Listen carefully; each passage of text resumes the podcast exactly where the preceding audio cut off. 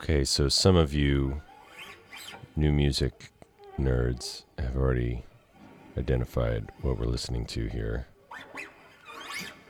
This is a famous piece from the 1960s written by the composer Helmut Lachenmann, and it's called Pression for solo cello.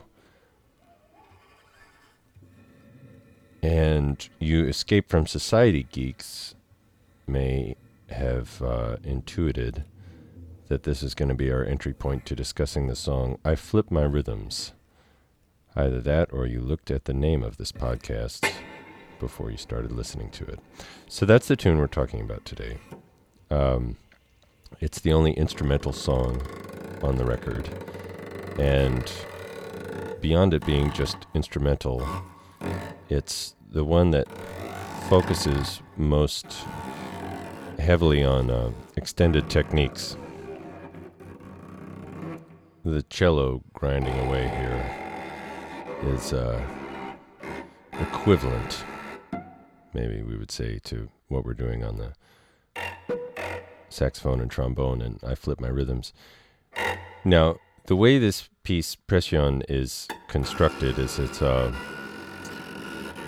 it's a score, a graphic score as it's known in the uh, the trade, which instead of asking for certain pitches and writing out rhythms on a piece of um, staff paper for the player to read and interpret, it's it's more of a you know there are sort of verbal instructions and there are these little graphs of exactly where the bow should be placed against the strings and how hard the players should be pressing. It's divorced from the uh, traditional piece of music paper. It's not written pitches on or written rhythms on a uh, sheet of paper. It's something else entirely.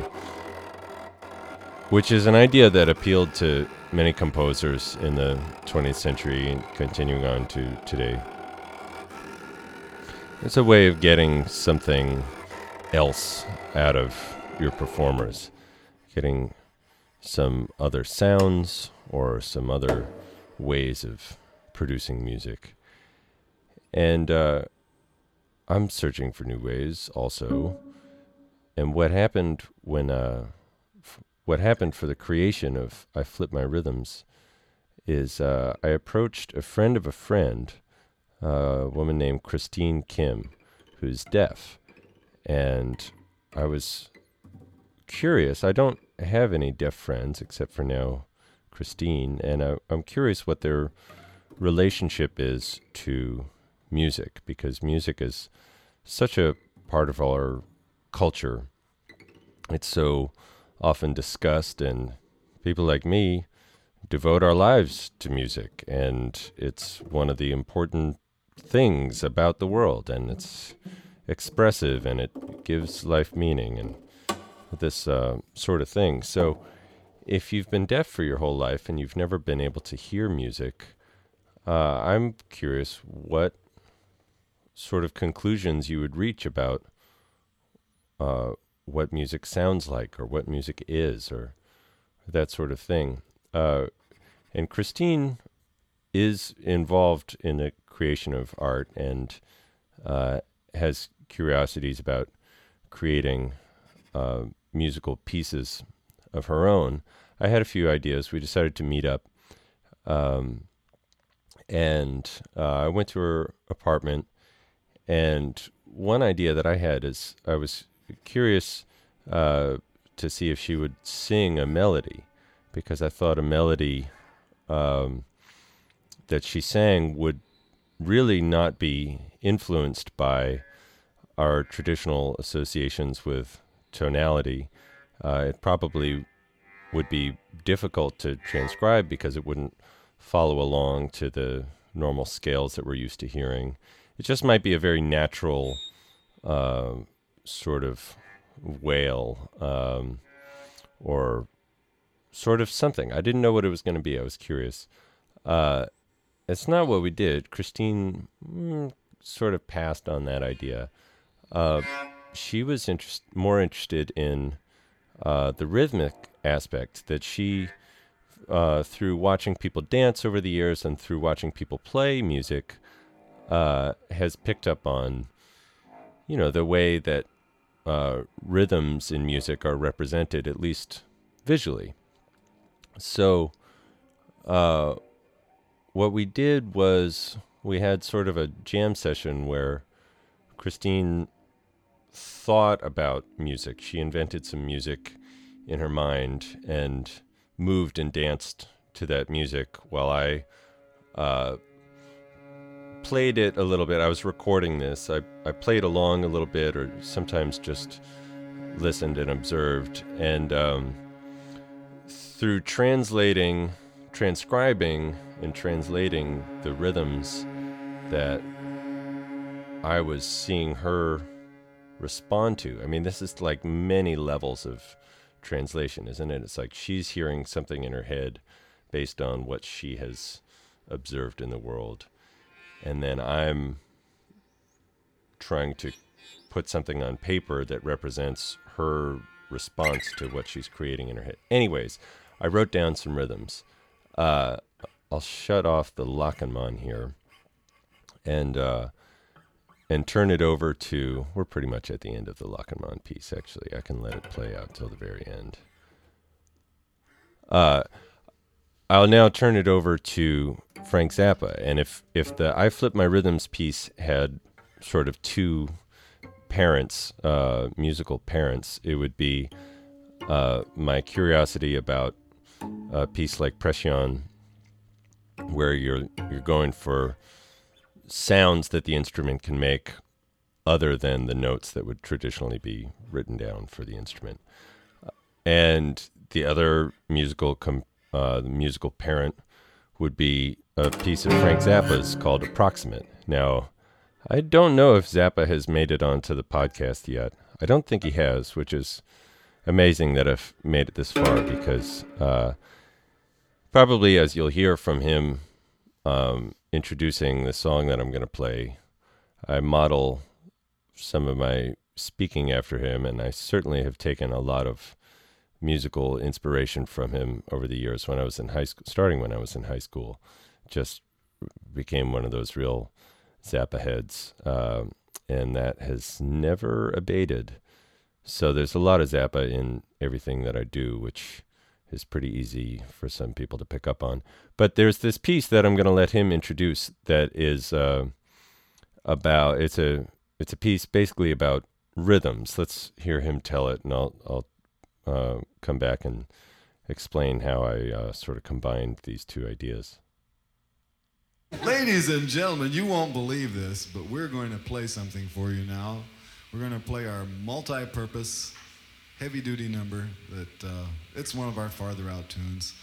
It can either be played with instruments, you can sing it, or you can dance it. Any of the above, none of the above, or any and all of the above in combination or in tandem or anything that's suitable to you. The name of this song is Approximate, and we're going to show you the, the melody of Approximate. And the way this tune is constructed is uh, each musician has a piece of paper. George has a number of pieces of paper, which he's still reading off of that he usually tapes to the top of his clavinet. Chester took him. what is he trying to make you chump it in the middle of the song? Here's the deal. This, the, everybody gets the same piece of paper, and on the piece of paper, in fact, we'll probably insert a slide of the piece of paper right at this point when we finally stick it on television. Now, as you can see from this piece of paper that we have on the screen, which you can't really see at this point, but it will be on the screen for our television audience at home, that uh, there are some actual notes, and there's a lot of other things on there which the rhythm is indicated, but the pitches are not indicated, which means you get to choose whatever you like. Any kind of note that you can grab fast enough to make it on that rhythm is what your part is. See, and the only thing that happens is the, the group is rhythmically coordinated, and the rest of it is Every person for themselves. Okay, you ready? All persons for themselves. Stand by. I, am giving you hereby the big thumb, which means that you're cool to play now. Hey. and I'm giving you the big thumb, which means it's cool for you to listen. So here we go. One, two.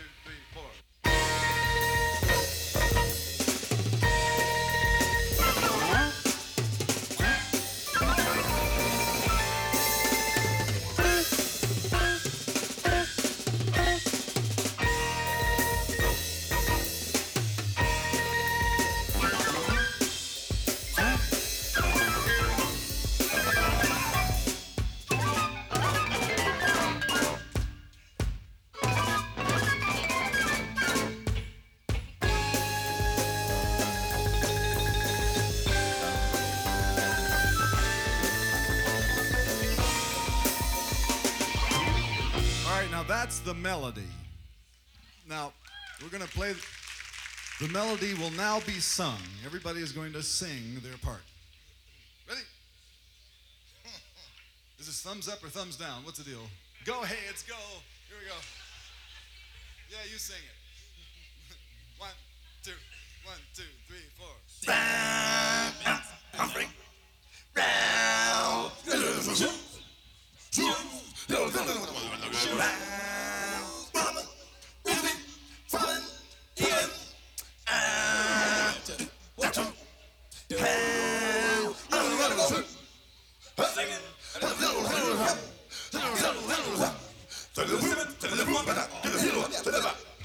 Chester, you're not singing your drum fills.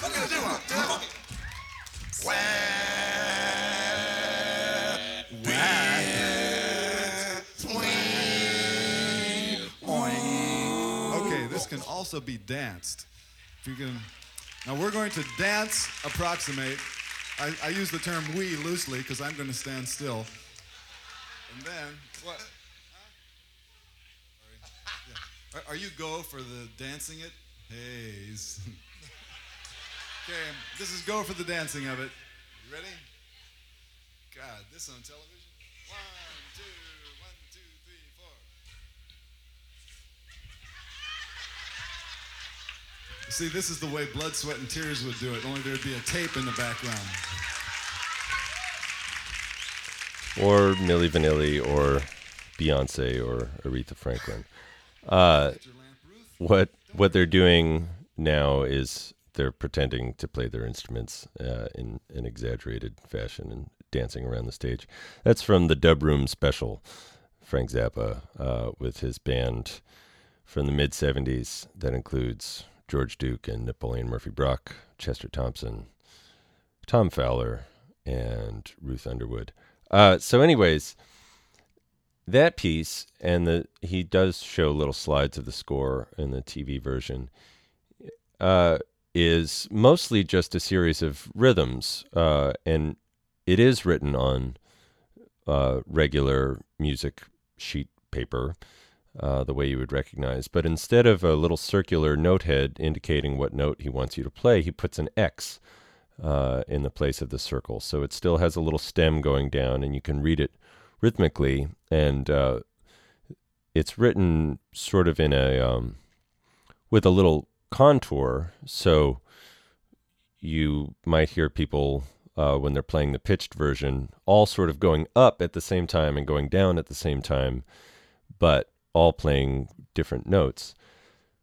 Uh, so to get back to my piece, I, I like the idea of approximate, and uh, what I was dealing with, the material that I had from uh, the get together I, I did with Christine, was I basically had a series of rhythms that I wrote out based on uh, the rhythms she was tapping out um, while she danced, or just the general movement that she was making when she danced. Uh, I had these rhythms. I didn't have any pitch material, and I s- decided that I didn't really want it that way because that's another thing about um, how a deaf person might conceive of music, uh, or someone who's never heard music. You th- think about that Lois Lowry book, The Giver, where uh, every the whole world I think is in black and white, and then suddenly somebody sees color for the first time, and it's like, oh my god, this is unbelievable. Um, you might imagine color to be something different than it actually is. Uh, what a deaf person might imagine sound to be like, musical sound to be like, could be something very different from the way it has developed and the way we think about it as hearing people. So, uh, with the use of the trombone and the saxophone, um, and my trusty bandmate Matt Nelson, uh, since I'm not Helmut Lachenmann, I'm not a capital C composer, I was less concerned with asking for specific odd sounds and specific extended techniques, uh, like we heard in Pression, which from one uh, person playing it to the next sounds very similar because it is written out so specifically. Uh, I was like, well, we can make we can make those types of sounds. We both have our vocabulary that is not regular notes, and so I told Matt just you know don't use notes and follow the rhythms that are written on this page. And uh, what we wound up with uh, was this recording, and I think we did three takes. And what I wound up doing, because I liked the sound of it so much, was layering two of the takes on top of each other for the final uh, recording that you get on the CD. So it's uh, two saxophones and two trombones moving through the piece. We didn't have a metronome or a click track or anything, but we moved through it at basically the same pace, the same tempo. Uh, so even though a few of the sections are a little bit open, uh, it all wound up in a way that, to my ear at least, the rhythms sort of align. You can tell that the players are in sync, moving through the piece with each other. Uh, let's have a listen to it.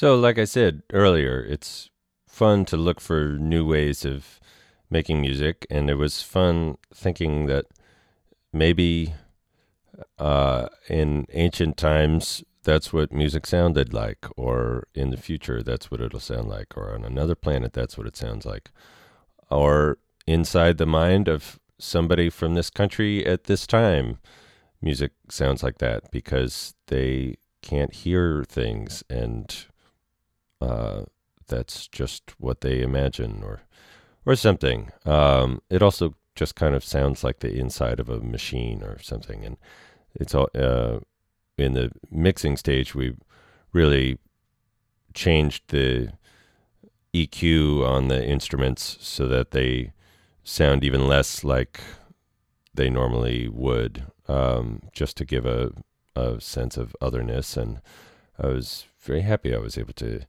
include this on the record. And my many thanks to Christine for collaborating with me on this piece. It was definitely m- the most collaborative of any piece on the record. You know, everything else was pretty much a one way street. Uh, people gave me stuff, and uh, I used their lyrics however I wished. And in this case, it was really sort of I brought some ideas, Christine brought some ideas, and uh, we came together. And uh, yeah, that about wraps it up. If you like those sounds, there are definitely other trombone players, uh, many other instrumentalists I could mention who make great weird sounds.